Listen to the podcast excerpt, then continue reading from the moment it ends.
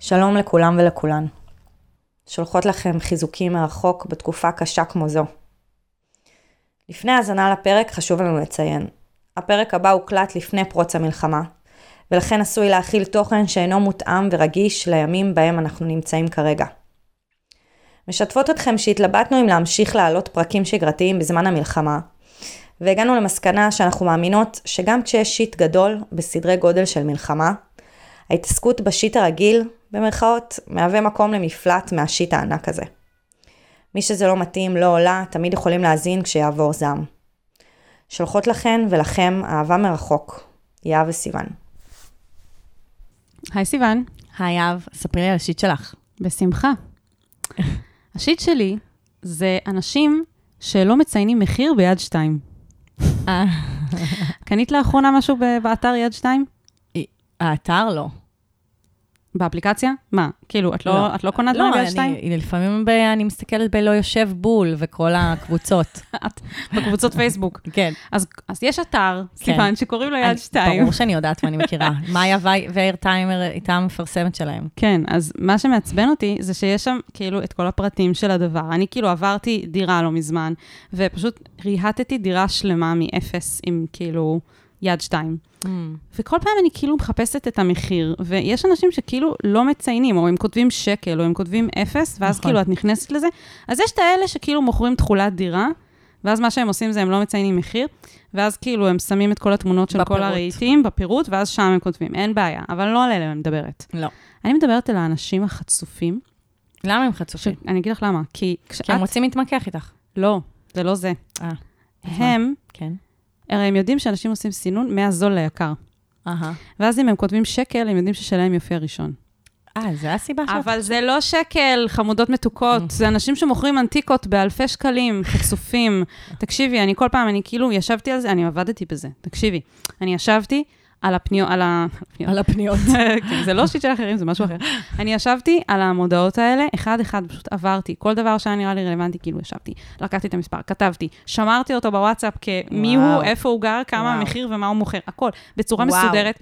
איזה רמה. ואת צריכה להיות על זה, כי אם את לא. באה ולקנות את זה, הם יקנו את זה למישהו אחר. נכון. ואת כאילו ממש עובדת בזה, ואז את רואה אנשים שכאילו פשוט, הם לא רוצים שתראי את ה... הם, הם רוצים שתיכנסי לזה, למרות שזה כאילו יקר, בגלל שהם שמים את זה כזול, וזה כזה, תגידו, אתם, מה נסגר איתכם? אתם מבזבזים לי את הזמן. מבזבזים. חלאס, כאילו, אני לא אקנה את השולחן האנטיקה הזה ב-2,000 שקל, גם ככה. הרי לא, לא במקרה אני עושה סינון מהיקר עד הזול. יא, וארז.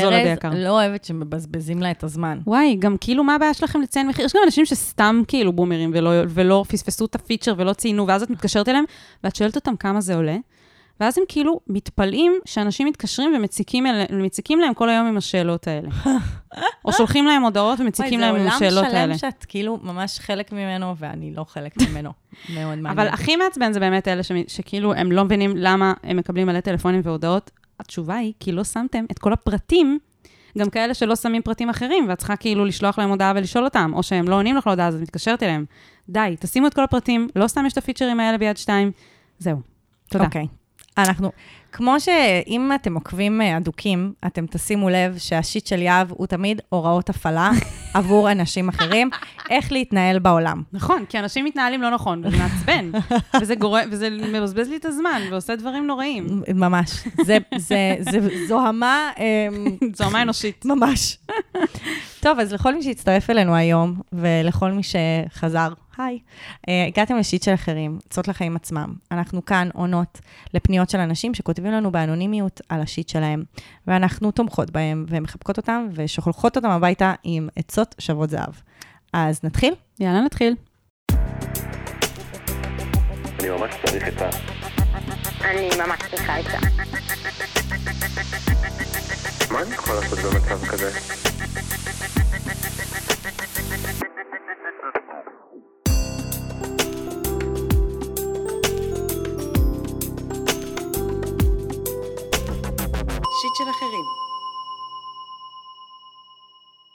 אז הפנייה הראשונה שלנו היא מוורקוהולית, בת 25. התחלתי לא מזמן לעבוד במקום מדהים ומלמד. זו עבודה שלא ממש הייתי מוכשרת אליה. הצפתי את זה בראיונות וגם בחודשיים הראשונים. הבוס שלי הרגיע אותי שאני בקצב לימוד טוב והכל בסדר. בחודש האחרון בדיוק נהיה לחץ, ובמקביל אין לי איפה לגור. אז רציתי לעבוד מרחוק בחו"ל. זה מקובל פה. ראש הצוות עובד ככה כבר כמה חודשים. הייתה משימה לאחרונה שלא הצלחתי לבד, והצפתי את זה מול ראש הצוות, והוא אמר לי לא לדאוג ושנעשה את זה ביחד ולא להפריע לשאר הצוות. הגענו לדדליין של המשימה, ולא סיימתי אותה, ולא היה לו זמן לעזור לי, ונשארתי לבד. קיבלתי ממנו שיחת נזיפה, שאני לא נוכחת מספיק והתפוקה שלי לא טובה ושאני לא בסדר, שלא אמרתי שיש לי בעיות באותו היום. הכי כאב לי בשיחת הנזיפה, שהוא אמר לי איך חשבתי לעצמי לטוס לעבוד מרחוק אם איכות העבודה שלי לא טובה, וזה הכי פגע. אני מרגישה שאין הבדל בין ישראל לאירופה מבחינת הזמינות שלי, במיוחד שאני תלויה בעיקר בצוותים בכל מיני מדינות שונות. אני יכולה להבין אותו שהתפוקה שלי לא טובה. אני בעלת ביקורת עצמית ואני מבינה את המקום והלחץ שלו. אבל זה לא כל כך הוגן תוך חודש להתהפך עליי. במיוחד שגם חברי הצוות האחרים הרבה פחות זמינים לי בחודש הזה, וגם כי זה תקע אותי בהתקדמות. הבוס כן רגיש, והציע שלא אעבוד מיד אחרי שיחת הנזיפה, ושנמשיך אותה מתי שארצה בפגישה אישית מולו. איך אני מסבירה לו את הסיבות שלי שלא התקדמתי בלי שזה יישמע תירוצים. אני גם לא רוצה לשרוף את חברי הצוות שעקרונית מבחינתו היו צריכים להיות זמינים לי, אבל הם לא היו. וגם, הכי חשוב, אם כבר נתתם לי אישור לעבוד מחו"ל, למה לעשות לי פרצופים על זה ולתת לי את התחושה הכי גרועה בעולם? וואי, וואי, וואי. את יודעת, יש כאלה פניות מהמם. שאני מרגישה שכאילו אנשים אה, מבקשים שנגיד להם, בגדול, אם הם צודקים, שהם מרגישים את מה שהם מרגישים, מהמם. וזאת פנייה כזאת. ואני רוצה להגיד, כן, את צודקת שזה מתסכל, ואת צודקת שזה לא הוגן, ואת צודקת שבאמת, היו פה כמה אנשים שהיו לא בסדר מולך. מהמם. ובא לי פשוט להגיד כזה, ליבי יוצא אלייך. זה פשוט לא פייר איך שמתייחסים אלייך, ויש פה כל כך הרבה דברים שהיו כאילו לא תקינים בסיטואציה מולך. מעניין. אני חושבת, אני, אני מסכימה איתך. אני כן חושבת שזה כזה פנייה של אה, קולה של תקופה מסוימת, כזה של איך נראה אה, עולם העבודה בשנת 2023 כזה. אה, שיש איזה מסר כפול שאנחנו מקבלים ממקומות העבודה שלנו, אה, בעיקר בעולם ההייטקס, סבבה? מצד אחד, כן, לכי, מפרגנים לך, תעבדי מחו"ל. מצד שני, אנחנו נדרוש ממך דרישות בלתי הגיוניות, מלא עומס, מלא דברים, מלא הצבת אה, מטרות כאילו מטורפת, כזה. זה איזה מסר כפול כזה, כאילו, זה בסדר, זה לא בסדר, איך להתנהל. יש פה איזה משהו שגם, בעיקר גם כשאת עובדת חדשה, הרבה יותר קשה להתנהל בזה.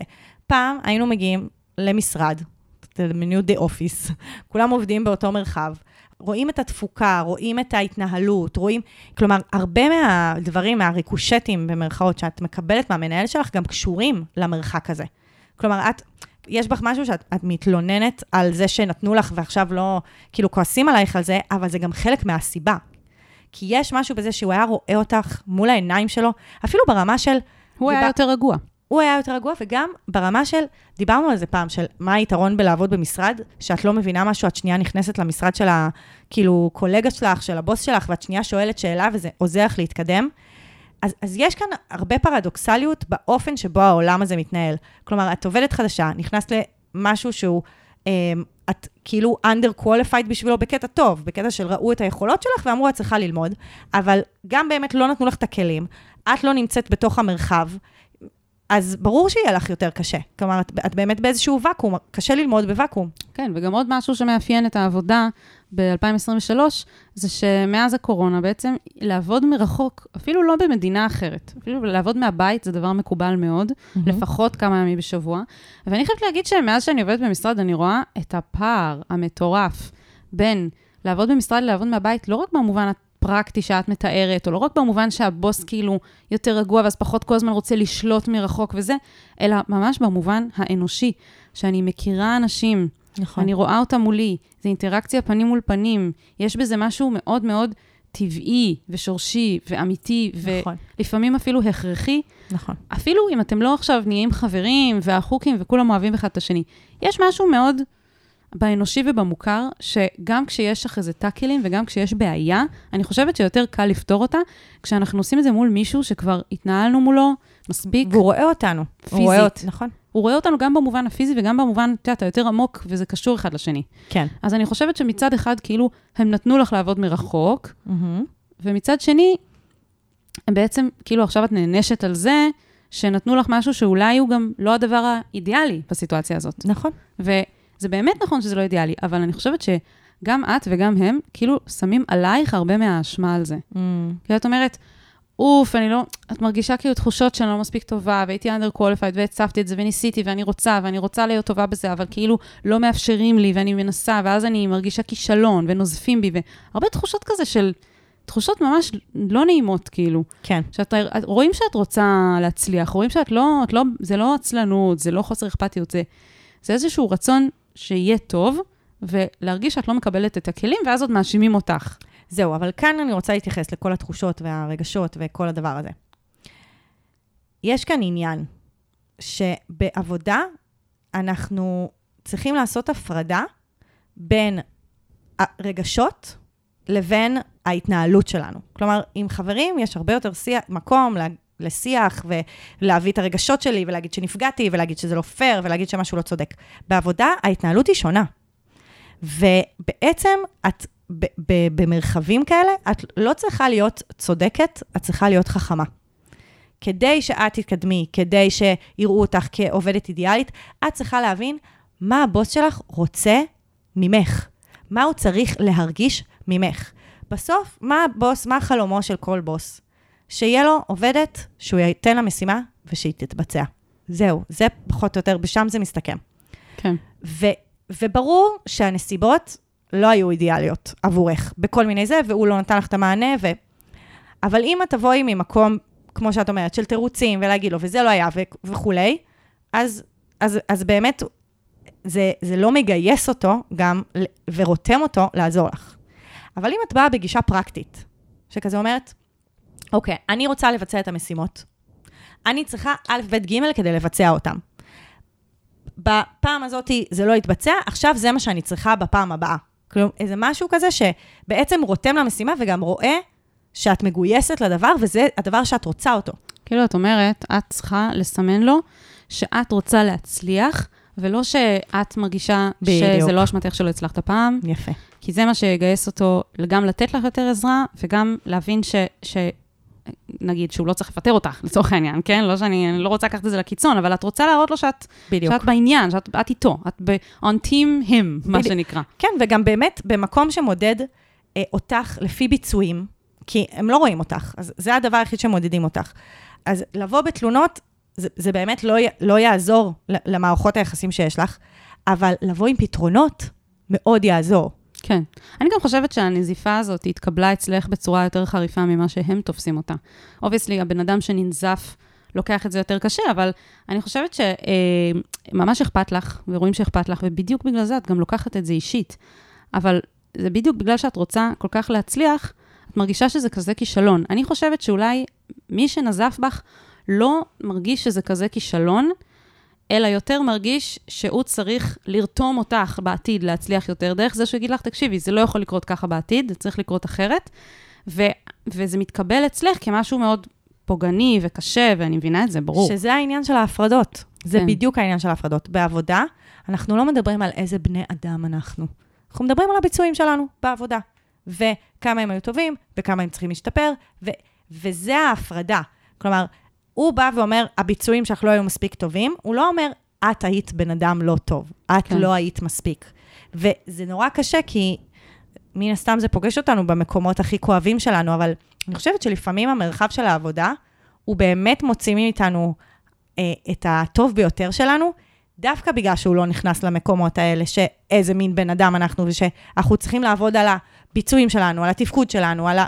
ואנחנו אנחנו באמת מת, מתעסקים במסביב ויכולים לגייס מאיתנו את, ה, את, ה, את, ה, אמ, את החלק הכי בוגר שהצלחנו לפתח בעצמנו. אני חייבת, לראות, אני חייבת להגיד שכאילו יש בזה משהו, אבל אני גם רואה את בזה משהו אחר לגמרי.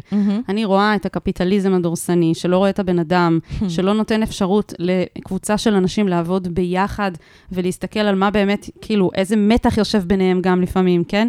כאילו, אני חושבת שיש בזה משהו מאוד לא אנושי ומכני ו, ולא טבעי שככה אנשים עובדים, אבל צריך להבין, זה עולם העבודה כרגע, התעסוקה, ככל הנראה בתחום שלך, הוא כזה שמצריך את מה שאת עכשיו תיארת, סיוון, של כאילו, תפרידי את הרגש מהביצועים, תפרידי את מי שאת, מה, איך שאת מבצעת, זה כרגע מה שהעולם הזה דורש.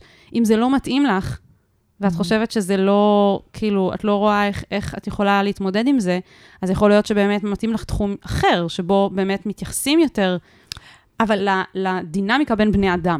אבל, ועדיין, תראי, בסוף, מה אני עושה למחייתי, בין השאר? אני מטפלת. זה הכי אני, אבל זה לא. ו- וזה העניין. כאילו, אם בסוף יש לי איזה מטופלת שעזבה וכי זה לא התאים לה, זה לא כי אני, סיוון, לא מספיק טובה. ברור. אלא כי זה הקשר, אלא זה, כי זה השפה שאני משתמשת בה, אה, זה האופן שבו אה, טיווחתי את הדברים, זה עדיין הביצועים שלי. כן, אבל כשאת בטיפול או בחינוך לצורך העניין, הביצועים האלה שאת מתארת, זה לא שורת רווח, זה איך היה הדינמיקה בינך לבין עוד בן אדם. ופה זה לא הסיטואציה. פה באמת יש דרישה להפריד בין הדינמיקה בין בני אדם, שבאמת יש פה דינמיקות שהן לא פשוטות, כן? זה שנגיד, הקולגות לא היו זמינים והיא הייתה צריכה אותם, והיא כאילו לא רוצה כזה להלשין עליהם, זה תוקע אותה באיזושהי סיטואציה. לא- זה שהיא כאילו רוצה להגיד, היא, היא ננזפת והיא מרגישה שזה לא הוגן, שגורמי- שעושים לה פרצופים וגורמים לה להרגיש רע. כאילו, יש פה דינמיקות שאם אם זה היה בעולם החינוך או בעולם הטיפול, אז היו פותחים את זה ומדברים על זה. אבל זה לא העולם הזה. זה עולם של ביצועים. אני- ברמה הכי כאילו אני, חותכת. אני מבינה, אבל אי אפשר לשכוח את הקונטקסט שהיא רק, היא נכנסה. ברור. ו- ו- וכשהיא רק נכנסת, חובת ההוכחה היא עליה. לא משנה לאן נכנסה, היא נכנסה לבית ספר, היא נכנסה למרכז טיפול, או היא נכנסה לחברת הייטקס. זה- ברור, ברור. חובת ההוכחה היא עליה, וכאילו, וחשוב גם להגיד, אז הם לא יהיו זמינים, לא זה, את צריכה לייצר את התנאים כדי שיהיו זמינים. את צריכה לייצר את התנאים כדי לייצר יחסים, ויכול להיות שהמשמעות של זה, זה לעבוד מהמשרד. כי את, את מבינה? זה לא, ה... לא, ברור, ברור. אני גם חושבת שזה שחובת ההוכחה היא עליה והיא כל כך חדשה והיא עדיין לומדת, זה גם אומר שגם אם הוא נוזף בך כי הוא רוצה שתבין, כי הוא רוצה שתשתפרי בעצם, אני חושבת שאם הוא, הוא באמת מנהל טוב, אז הוא מבין שאת עדיין, בש... שעדיין בלמידה. את עדיין בהתחלה, וזה בסדר, את צריכה נכון, להשתפר, נכון. אבל בסדר. וזה נשמע כאילו- שהוא שמה, אגב. כן, אני גם לא כל כך הבנתי אם יש את המנהל צוות ויש את הבוס שהם לא אותו בן אדם, או שזה כן אותו בן אדם. כי זה היה נשמע כאילו זה שנזף פה זה הזה, ואז הבוס זה מעליו, שכאילו הציע, אוקיי, רגע, אל. תעבדי מיד אחרי. אני חושבת שזה אותו בן אדם. אבל לא משנה. כן. בכל מקרה, אני, אני באמת חושבת שלבוא עם פתרונות, ולבוא עם בקשות של מה את צריכה, ולא בתירוצים של מה קרה בדיעבד, אלא לעתיד, מה את צריכה מעכשיו, אה, הרבה יותר יגייס, כי בדיוק כמו שיהב אמרה, זה יראה שאת רוצה להצליח, וזה כן. הדבר. כן, ואני גם רוצה לציין שלפעמים יש מקומות עבודה שהתרבות הארגונית בהן והאנשים שם פשוט גרועים בלעבוד ביחד. יש גם את זה, אוקיי? צריך להבין שיש מקומות בעולם שבהם אנשים אמורים לעבוד ביחד והם עובדים אחד נגד השני, כי יש איזו דינמיקה לא בריאה ויש תרבות ארגונית נוראית, אני לא יודעת אם זה המקום או לא. זה לא נשמע אבל- ככה, אני חייבת אני להגיד. אומרת שגם, אני רק אומרת שלפעמים גם יש מקומות כאלה, נכון. ולפעמים אנחנו צריכים לדעת אם אנחנו נמצאים במקום שמתאים לנו או לא, מקום נכון. שבו אפשר לעבוד ולהצליח ולפרוח, או מקום שהכל שם דפוק, יש גם, כאילו, לא חסר. נכון. אז, היום אה, ממרום אה, ניסיוני, אני קודם כל בודקת מי המנהלים שלי. לפני שאת הולכת לעבוד איפשהו. לפעמים אני מחפשת עליהם המלצות. כאילו Mm. לשמוע איך הם כמנהלים, וגם אה, בודקת את הדינמיקה שלי איתם כשאני פוגשת אותם. כן, האמת שאני עשיתי את זה לפני שנכנסתי לעבודה, התקשרתי למישהי שאני במקרה מכירה, ועשיתי את השיחה של, בטלפון של כזה, איך, איך הדינמיקה כאילו בין הצוות? אני, זה נכון. בסדר, יש אינטריגות, יש זה, זה יש... מדד סופר משמעותי בבחירת מקום עבודה, כן. ממש. טוב, תספרי לנו איך זה נפתר, ואם את עכשיו עובדת השנה. הלוואי.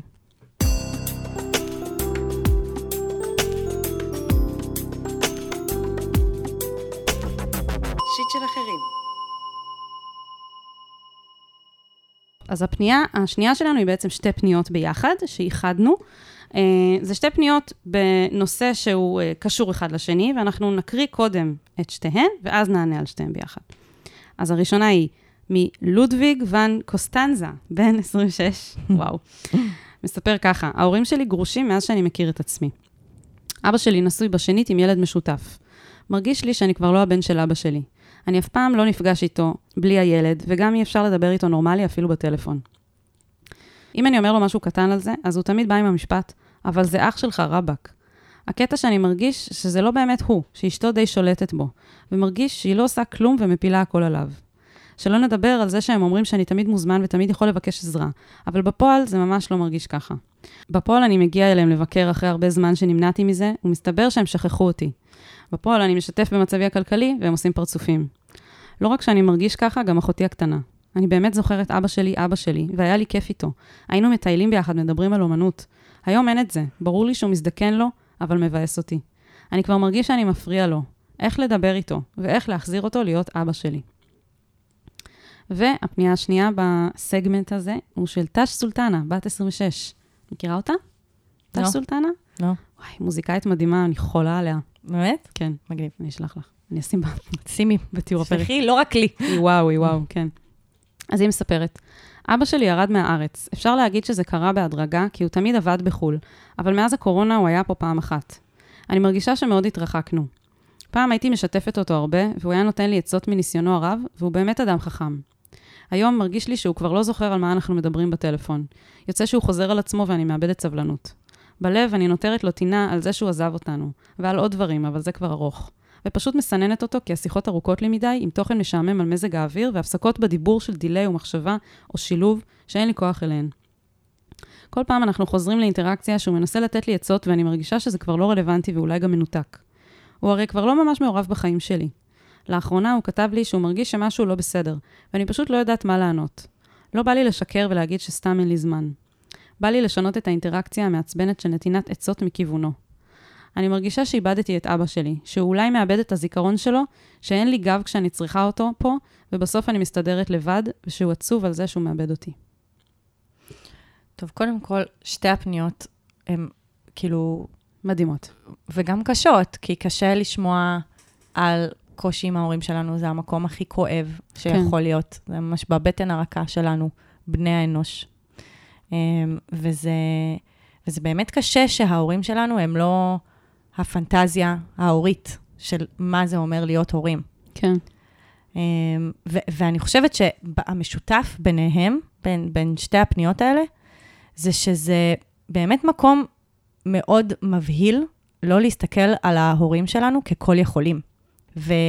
והחוויה שלנו בתור ילדים, זה שההורים שלנו יכולים והם שם בשבילנו והם יעשו הכל בהורות uh, תקינה כמובן. וילדים להורים גרושים, שזה בערך, אפשר להגיד שזה שניהם באיזשהו אופן, באיזשהו אופן, הנראה, כן. אמ, זה בעצם מגיע הרבה יותר מוקדם, מדרך הטבע. וגם, זה, זה יותר מוקדם ממה שהאדם יכול להכיל את זה. כלומר, אני- יכולה להכיל את זה שבאיזשהו גיל שאני מתבגרת, שההורים שלי הם לא מה שחשבתי ואני מסתכלת עליהם נוכחה, אני רואה אותם בגובה העיניים, אבל התבגרתי, צברתי שנים וכולי, ו- ועכשיו אני עושה את זה. וכאן, בשני המקרים, זה קורה להם הרבה יותר מוקדם ממה שהם היו מוכנים לעשות את זה, וזה הופך את זה להרבה יותר קשה. כן, ומצד שני, אני גם רוצה להגיד שבשתי הפניות האלה, גם יש הרבה במשותף. אחד הדברים זה שהדברים קורים באופן טבעי. באיזשהו מקום, מרגיש לי שכאילו הם לא היו יכולים לקרות אחרת. הייתה שם איזו נסיגה כזאת בקרבה, בקשר, בין האנשים האלה לאבות שלהם, באופן שהחיים כאילו הביאו אותם למקום הזה, ועכשיו הם בעצם אומרים, רגע, stop, אני רוצה או רוצה לעשות חישוב מסלול מחדש, ולהבין איך אני מחזירה את הקשר שהיה לי אז עם אבא למה שהוא היה. כאילו, איך אה, להחזיר עטרה ליושנה. אחד אומר שהוא רוצה להתקרב לאבא שלו ורוצה את אבא שלו בחזרה. אחת אומרת, אני רוצה להתרחק מאבא שלי וזה עצוב לי, ואני מרגישה שהוא מרגיש את זה, ושזה עצוב גם לו, ואני, לא יודע, ואני יודעת שאני לא יכולה להחזיר את הגלגל לאחור, אבל עדיין איך אני מתמודדת עם זה ומטווחת לו את מה שקורה כאן, כי הוא שואל, והוא, והוא רואים שהוא שם לב, הוא כן רגיש לזה. ואני חושבת שכמה דברים שיש לי להגיד על שני, שתי הפניות. אמ, זה שקודם כל, יש נקודות קרבה שאפשר למצוא. זה לא כל כך פשוט להתקרב שוב, בטח לא למה שהיה פעם, עם אבא שנמצא בחו"ל, או עם אבא שנמצא, ב... שבעצם הקים משפחה חדשה. מהמם. ואני חושבת שיש דברים ספציפיים שיכולים לקרב ביניכם, אולי דברים שיש לכם במשותף. אני מרגישה שזה מאוד אה, עוזר לי עם אבא שלי. מהמם. בעצם המון שנים אנחנו לא, כבר לא חיים ביחד, ואנחנו לא מתראים הרבה, ויש דברים שאני שמתי לב שמאוד מקרבים בינינו, שכשאנחנו מדברים עליהם, או Mm. עושים אותם, אז פתאום אנחנו, יש איזושהי קרבה שנוצרת, ואז זה לא משנה מה היה עד עכשיו או מה יהיה, Mm. יש לנו את הקשר הזה בינינו. אז לצורך העניין, נגיד, יש איזה פודקאסט מסוים, שאבא שלי תמיד שולח לי פרק חדש, והוא אומר לי מה הקטע בתוך הפרק, שיש בו את ה... יש סצנות כזה שאני ממש ממש אוהבת, והוא יודע שאני אוהבת, ואז הוא אומר לי מאיזה דקה זה עד איזה דקה זה. הוא כאילו עשה לי את העבודה. איזה חמוד. כן, ואז הוא שולח לי את זה, אומר לי ממתי לשמוע, ואז אני שומעת, ואז אנחנו מדברים על זה. אני מרגישה שכשאנחנו עושים את זה, מהמם. אז יש לנו את הקרבה הזאת שהוא רוצה ואני רוצה, בלי כל מיני דברים מסביב שיכולים להיות לא פשוטים בגיל מבוגר, ברגע שאנחנו מתבגרים וברגע שההורים שלנו מתחילים להזדקן בעצם. מהמם. אז קודם כל הייתי מציעה למצוא את, את הדבר האחד הזה, או השניים, שאתם מרגישים שאיכשהו כן. עכשיו נגיד, היא אומרת, עצות זה כבר לא, הוא כבר לא יודע, הוא, זה מנותק, הוא כבר, זה לא רלוונטי. אוקיי, אז לא היה עצות, משהו אחר. ואיתו אני, אני אגיד, פעם הייתם מדברים על אומנות, פעם הייתם הולכים ומטיילים, היום זה כבר לא יכול לקרות. כי יש לו משפחה חדשה, והוא, והוא לא פנוי לך, אבל אני חושבת שכן יש דברים שאתה יכול לרתום אותו לעשות, לעשות ביחד, לדבר עליהם ביחד, משהו שהוא איזשהו ניצוץ שפתאום גורם לבן אדם להתקרב. מהמם. נכון. זה, אני מסכימה ממש עם שניהם.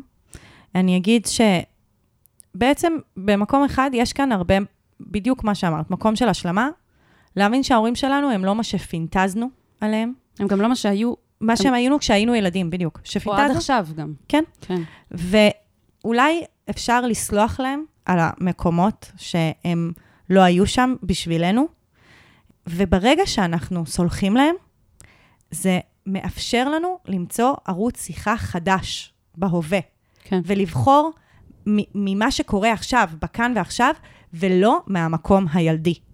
ו- Mm. ובגלל זה זה כל כך, הפניות האלה כל כך מתכתבות, כי הם שניהם הורגים למשהו שקרה ב- בעבר, כאילו מהמילה להרוג בעין, ערגה. ערגה, אמ, והם, והם פחות מחפשים את הכאן ועכשיו ולבנות את המערכת יחסים בכאן ועכשיו. אז את אמרת כאילו ממש למצוא את, את הנקודות השקה האלה, אבל זה ממש, ל- אני, אני חושבת שיש כאן הזדמנות, א', להביא שיח פגיע, שאנחנו תמיד בעד. אני חושבת, בהקשר של לודוויג, אז לבוא, כרגע הדינמיקה בינו לבין אבא שלו, זה שלודוויג מאשים אותו, ואבא שלו מתגונן. כן. ואז הם באמת לא מצליחים לייצר מערכת יחסים חדשה. אבל אם לודוויג יבוא עם, עם צורך, אם הוא יבוא פגיע, הוא יגיד, אני רוצה אותך, אני אוהב אותך, אני, אני רוצה להיות קרוב אליך, מהמקום הזה, וגם להבין, אוקיי, אני, אני, יש כאן משפחה, אני נכנס אליה, כלומר, להבין גם את הצרכים של אבא שלך בתוך זה, בתוך זה שהוא מקים משפחה חדשה. בדיוק. כן. אז זה באמת יכול, אתם יכולים לבנות אה, מערכת יחסים חדשה. ובהקשר של תש, אז באמת הוא מרגיש שאת מתרחקת, ואתם, ובאמת אתם צריכים לעשות חיווט מחדש, ואת יכולה גם, א', לה, להסיט את השיחות למקומות אחרים, שהם לא הולכים למקומות של עצות וכולי, וגם יותר להתעניין בו, וגם יותר להביא, כלומר, כרגע יש בך איזשהו כעס כלפיו, שהוא כבר לא נותן את העצה כמו פעם, שהוא לא נותן את הזה, אבל יכול להיות שכרגע מי שצריך לתת את העצה זו את. או להסיט את זה, כמו שאמרת, למשל, הוא מדבר על uh, מזג האוויר, הוא מנסה לתת לך עצות על דברים בחיים שלך, וזה באמת לא רלוונטי יותר. אבל מה אם תביאי פתאום משהו שהוא אחר בכלל? נושא שיחה אחר שהוא, ואני חוזרת לזה שוב, משהו שהוא מעניין את שניכם ומקרב אתכם אחד לשני. כלומר, תחליטי את לאן השיחה הולכת. נכון. ו- וזה כאילו easier said than done, כי באמת הוא גר במדינה אחרת, וזה לא נכון. פשוט לשמור על קשר ככה. נכון. שיחות טלפון זה מאוד בקלות נהיה איזה משהו כזה קצת מנותק וזה, זה, אני רוצה להגיד, זה, לי זה נשמע מאוד מאוד קשה לשמור על קשר עם שני מהמם. האבות האלה, כל אחד מסיבותיו. מהמם. אז כאילו, אני לא אומרת כזה, זהו, זה פתרון קסם, אבל uh, לפעמים צריך כזה למצוא איך לעשות חישוב מסלול מחדש, ממש כמו שאמרת, כאילו, מהמם. אז גם בתוך שיחה, כאילו, למצוא איך לעשות חישוב מסלול מחדש מהדפוסים שאנחנו כבר כאילו התרגלנו אליהם. נכון. כאילו, אני מרגישה שלודוויג כאילו התרגל לבוא לאבא שלו בתלונות, באשמה, בכאילו, אה, אפילו להגיד לו, כאילו, אתה לא בסדר באיזשהו מובן, או, או למה אתה ככה עם, איתו ולא איתי, כאילו באיזושהי אמירה כזאת, אולי לנסות לעשות חישוב מסלול מחדש, להגיד, כמו שאת אמרת, מה כן, או פתאום לבוא באיזה גישה אחרת, Mm. באיזה מבט אחר. וגם בתוך השיחות טלפון של ת"ש, כאילו לבוא פתאום, לתת איזה מין מפנה כזה. אני חושבת שזה יכול כאילו לרענן פה איזשהו דפוסים שמתחילים להיות איזשהו לופ כזה. נכון. וגם אני רוצה להגיד ללודוויג, שבאמת כואב לי הלב לשמוע שאתה בעצם מנסה לדבר איתו, ואתה מרגיש שהוא לא נגיש לך, נכון. הוא לא נותן לך מקום להיכנס, מהמם. ובמקרה כזה, אולי הייתי משתמשת במכתב.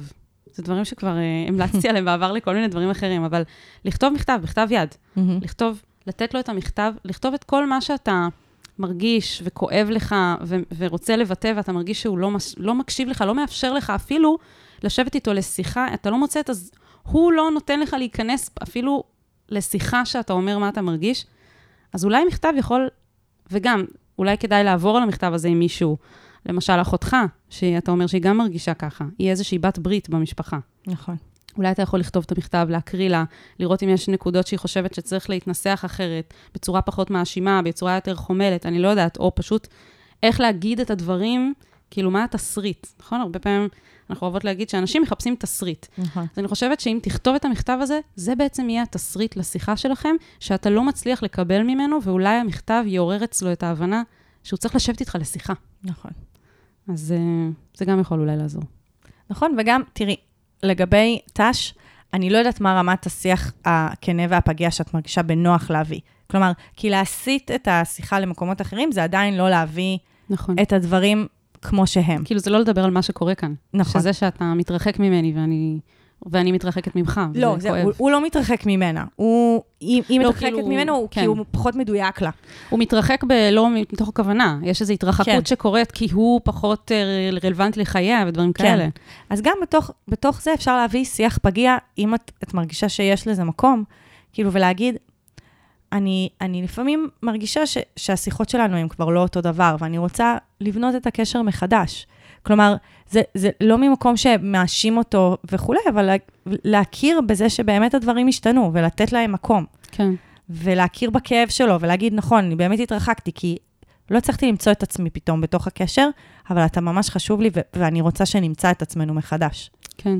עכשיו, עוד דבר אחרון שבא לי להגיד, זה שכאילו, אני לא יודעת איפה האימהות כאן, לא, לא דובר עליהן בשום נכון. שלב, לא ציינו אותן, אני לא יודעת אם הן בתמונה או מה, אבל uh, אם יש אימא שהיא בתמונה, גם אם היא גרושה, גם אם היא לא בקשר עם האבא הזה, שווה לדבר איתה על זה, רק בשביל, כאילו... לקבל עוד פרספקטיבה, עוד, בדיוק. שהיא תשפוך עוד אור על זה. כן, ואם היא אימא שלך או שלך, obviously, גם מכירה את האבא בצורה uh, די קרובה, והיא יכולה לתת את ה input שלה על הדבר הזה. נכון. למרות שגם זה לפעמים פוליטיקה עניינים נכון. בין אישיים. זהו, אני לא יודעת כאילו מה כן. הקשר ביניהם, אבל אם זה קשר ש... שמאפשר את זה, וזה יכול להיות זה, אז זה יכול להיות, כאילו- זה יכול להיות עוד מקור מידע שיכול, או אפילו מקור תמיכה. כן, נכון, נכון. טוב, יאללה, אמ, בהצלחה. לשניכם. זה נשמע לא פשוט, אנחנו מאחלות לכם להצליח לבנות דרך חדשה עם האהבות שלכם. כן. ואם זה לא היה אנונימי והיינו יודעות מי אתם, היינו מחברים אתכם. שיהיה לכם קבוצת תמיכה קטנה ביחד. ממש, ממש. Uh, טוב, אז אם אתם רוצים גם לשלוח לנו פנייה אנונימית על השיט שלכם, אתם מוזמנים למצוא את טופס הפניות שלנו, הפניות האנונימיות, ממש בתיאור הפרק, או בקבוצת הפייסבוק שלנו, שיט של אחרים, עצות לחיים עצמם. ואם אתם רוצים שגם אנחנו ניתן לכם במה לשיט הקטן שלכם, כמו השיט שאנחנו פותחות איתו את הפרק, אתם מוזמנים לשלוח לנו הודעה קולית באינסטגרם, ואנחנו נשמיע את זה בפרק הבא של שיט קטן, שאנחנו, זה הפורמט הכיפי שלנו, של כל השיטים הקטנים בעולם. מרוכזים בפרק, בדיוק. מדי כמה זמן. אז ותדרגו אותנו חמישה כוכבים איפה שאתם לא שומעים אותנו, ונשתמע בפרק הבא. יאללה, ביי. ביי. אני ממש צריך את ה... אני ממש צריכה עצה. מה אני יכול לעשות במצב כזה?